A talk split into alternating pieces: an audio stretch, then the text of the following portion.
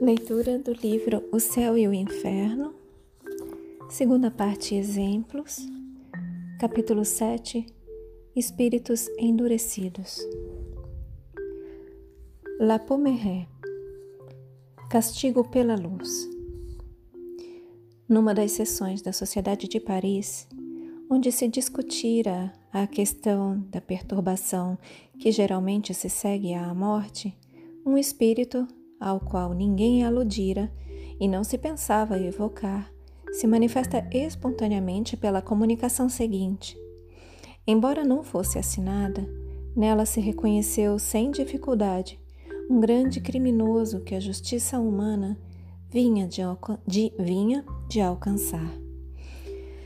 Abre aspas. Que falais de perturbação?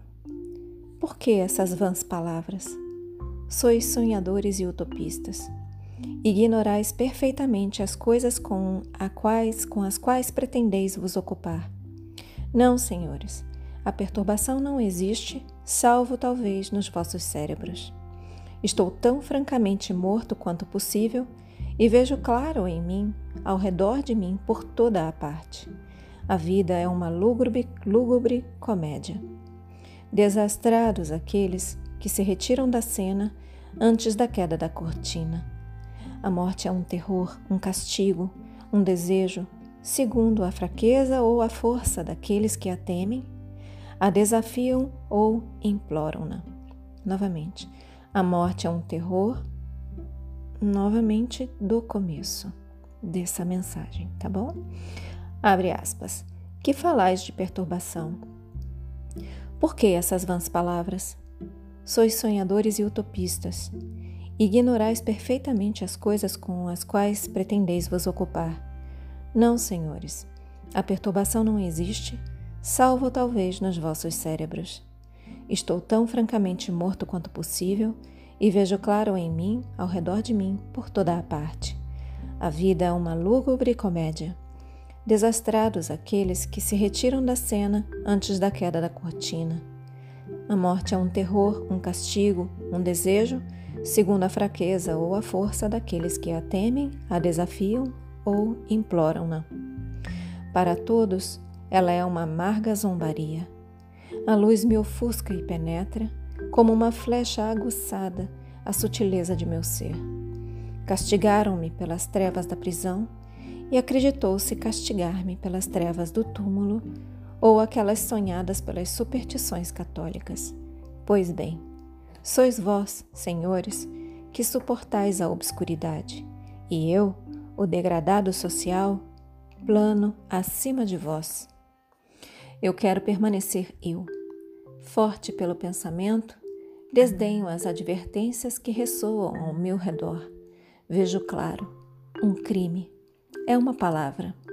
O crime existe por toda a parte. Quando é executado por massas de homens, ele é glorificado. No particular, é um maldito.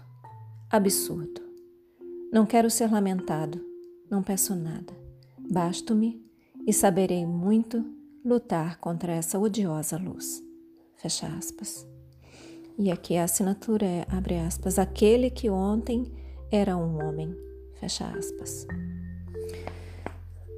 Tendo esta comunicação sido analisada na sessão seguinte, reconheceu-se, no cinismo mesmo da linguagem, um sério ensinamento e se viu, na situação desse infeliz, uma nova fase de castigo que espera o culpado.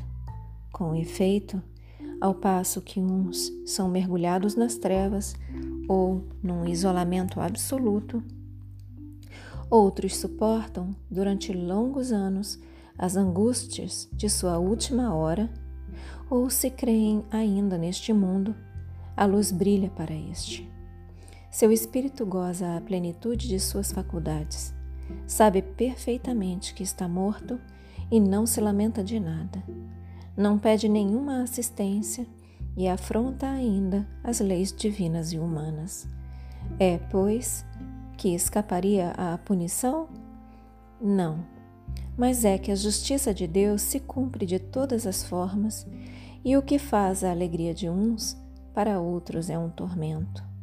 Essa luz faz o seu suplício contra o qual se obstina, e apesar de seu orgulho, confessa-o quando disse, aspas, eu me basto e saberei muito lutar contra essa odiosa luz, fecha aspas. E nesta outra frase, abre aspas, a luz me ofusca e penetra como uma flecha aguçada a sutileza do meu ser, fecha aspas. Estas palavras, sutileza de meu ser, são características ele reconhece que seu corpo, seu corpo é fluídico e penetrável à luz da qual não pode escapar, e essa luz o transpassa como uma flecha aguçada. Este espírito está colocado entre os endurecidos porque demorou muito tempo para manifestar o menor arrependimento. É um exemplo desta verdade, de que o progresso moral nem sempre segue o progresso intelectual. Pouco a pouco, entretanto, ele melhorou e deu comunicações sabiamente raciocinadas e instrutivas. Hoje, pode ser alinhado entre os espíritos arrependidos. Nossos guias espirituais, rogados para darem a sua apreciação sobre este assunto, ditaram as três comunicações adiante e que merecem uma séria atenção. E a gente vai ver as comunicações no próximo áudio. Fechem os olhos, deixem que essas palavras se aprofundem em vocês. Assumam a intenção de contemplar por mais algum tempo sobre essas palavras. Expressem gratidão aos seus guias, mentores, protetores e anjo guardião. Expressem gratidão a Deus. Agradeçam a si mesmos pela continuidade na leitura e eu também agradeço a vocês pela oportunidade. Boa noite. Namastê.